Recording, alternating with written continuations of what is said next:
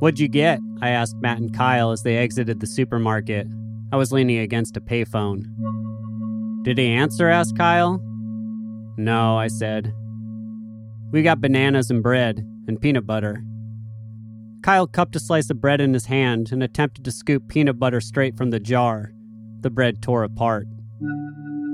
I'm going to run in and buy some apples, I said. Then we can try to find downtown.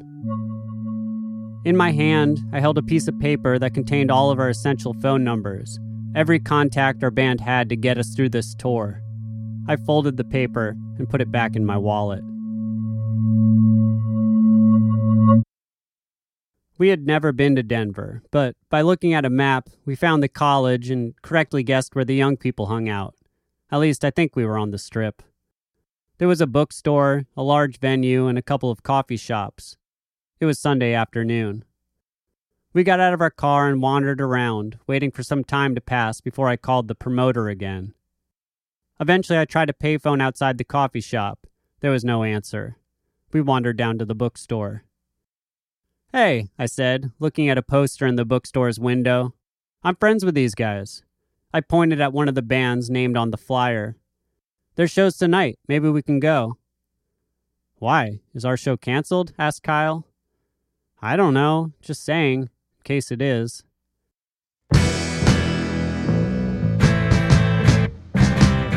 We found a park with some kind of fair slash flea market going on. A man was announcing things over a microphone, and then a calypso band began to play. What is this? I asked. He said it's celebrating Denver's diversity. I thought everyone in Colorado was white. Kyle wandered off and looked at some goods on a table. Excuse me, said a tall man with long curly hair. Can you help me out with some change? Sorry, I said. We're on the road ourselves, just getting by. You in a band? he asked. I play drums if you need a drummer. We got that. We need a show. The man stepped back and extended one of his long arms. Look, he said, they got bands right here. What kind of music do you play? Maybe they'll let you do a song or two. Check out what I found, said Kyle, stepping between me and the man who asked for change. He held up a button that read, I get it done. Oh, shit, said the voice on the other end of the telephone. I was back at the payphone in front of the coffee shop. Shit, I forgot you guys were coming. I was talking to David, a friend of a friend of a friend. He put on local shows for oddball bands around Denver, usually in small art spaces or people's houses. David and I had only spoken once before, but he said during that initial call that booking us a show in Denver wouldn't be a problem. I'm going to talk to some people, David went on. I'll figure something out. Call me back in an hour. Where are you at? I asked. We'd love it if we could come to your house and crash, if you don't mind. We drove through the night to get here. Sorry, man. I'm not in the city right now. I'll make some calls, though. Before he hung up the phone, David admitted that he'd already taken acid earlier that day.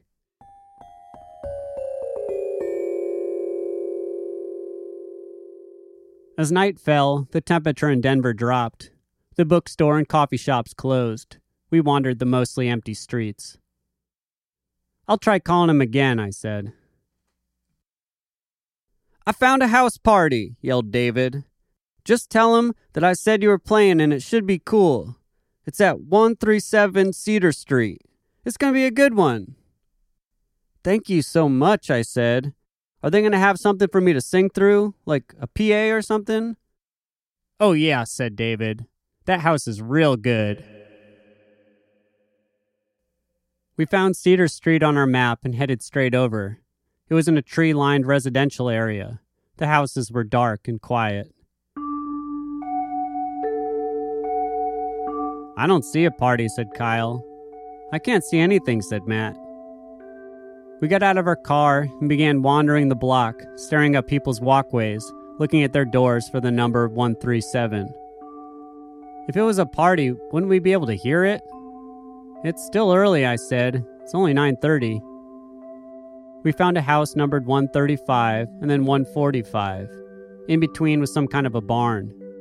We passed back and forth over this spot.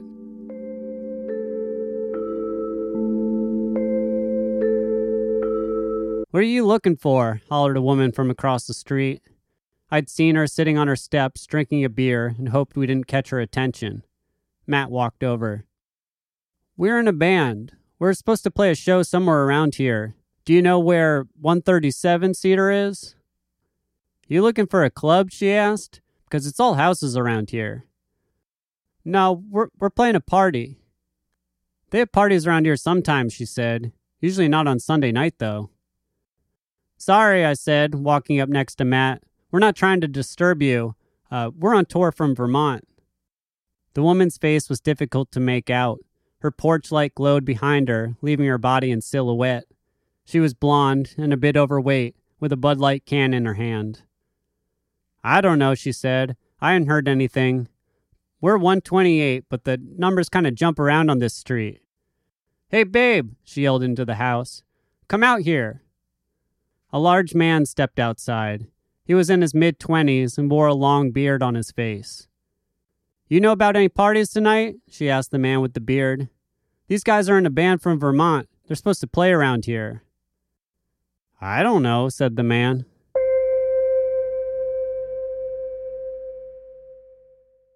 We were sitting in the car, killing time, hoping some people would walk by, people who looked like they were heading to a party. Kyle had his guitar out in the back seat, picking some notes with his fingers. Should we drive into town and use that payphone again? I asked. Maybe David gave me the wrong address. David is fucked, said Kyle. Just go ask that couple if you can use their phone, Matt said. They were cool. That's kind of asking a lot. After another 15 minutes, I knocked on the couple's door. The man with the beard answered. Hey, sorry to bother you again, but I was wondering if we could use your phone. I want to call the guy who set up the show, double check the address. The man looked at me and I at him. He weighed at least twice as much as I did. Wait here, he said. I'll bring the phone out. I got a three year old inside. Of course, David didn't answer. Thanks anyway, I said. Where you guys sleeping? asked the man. It was almost 10:30 by this point. Probably in our car. I used to play in a band, he said. I'm a drummer. We didn't play out of town a lot, though.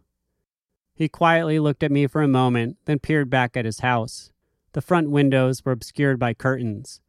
I began to say thank you again, but the man cut me off. I've got a tent in the backyard if you guys want to sleep back there. There's more space than in your little car. That would be amazing, I said. He walked me over to the corner of the house. You got to use the side yard to get back there, though. Just lift the latch and the gate will open. No one can come in and use the bathroom or come inside for any reason. I got my kid in here. Yeah, that's no problem at all, I said. My name's Jim, he said. My wife's Lana. I'm Fletcher.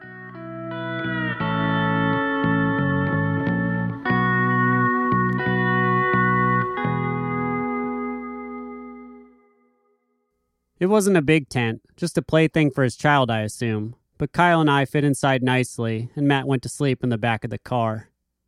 As we were getting settled, I heard a door open.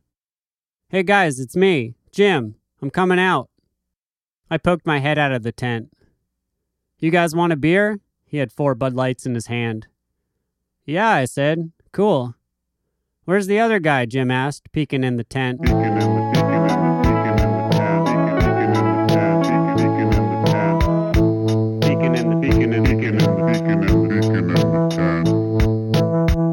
Where's the other guy? Jim asked, peeking in the tent. He went to the car. The back seat's comfortable if you're alone. After two beers, we were standing in Jim's kitchen. It was a pretty big mess. Dirty dishes filled the sink, and empty cardboard boxes were piled on the floor in front of the trash can. Hey man, just be really quiet, okay? Lana and the kid are asleep. Here's the bathroom. Jim opened a door and Kyle went in. I got some vodka if you want. I'm good, I said, but I'll take another beer if you have one. Yeah, man. Jim handed me a fresh Bud Light and kept working on the one he already had in his hand. It's cool that you guys are really doing it, going on the road, said Jim. He took my empty beer can and put it in the sink. I wish I got to go on tour. Now I got the kid, you know? Well, that's another kind of adventure, I said. You want to see a picture? He lifted a magnet removed a photograph from the door of his refrigerator. I took a peek, then Kyle came out of the bathroom and I went in. Okay, guys, Jim said when I was done. I gotta work in the morning, so I'm gonna lock you out now. You can't come back in. We're fine, I said. Thanks again. I cheers Jim, and then Kyle and I walked outside. Sorry your show didn't work out, Jim said from the door. If you ever come back to Denver and you need a drummer, look me up. Well, I said, I guess we got a couple drummers in Denver now. Jim nodded, as if this made sense to him, and locked the door behind us.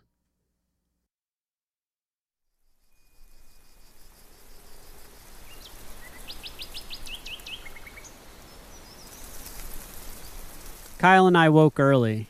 Sunlight enveloped our tent, causing the cool air to turn humid.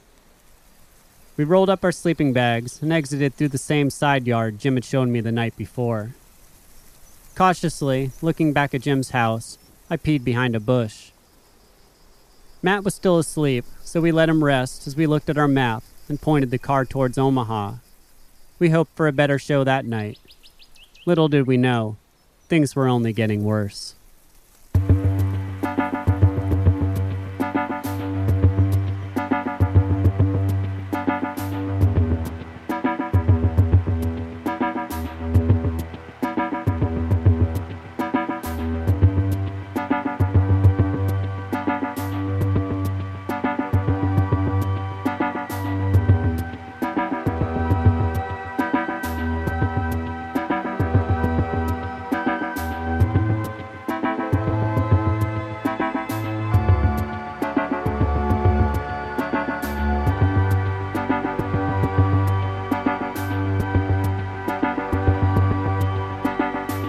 A simple tour story from the second tour I ever went on, and the first and only tour for my old band, The Curl.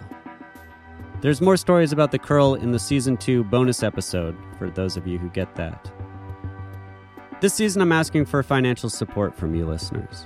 It's up to you what you want to give. It's a five episode season, so I think $5 sounds fair. But for those of you who give $10 or more, you will receive a bonus podcast episode as well as a 30 song album of outtakes and rarities from my musical catalog. The money can be sent to me directly through Venmo. My Venmo is at Fletcher C. Johnson. Or you can send it to me through PayPal. My PayPal is FletcherCJohnson at gmail.com. For those of you who give $10 or more, please include your email address with the payment so I can send you that bonus stuff. Uh, how about that peeking in the tent song?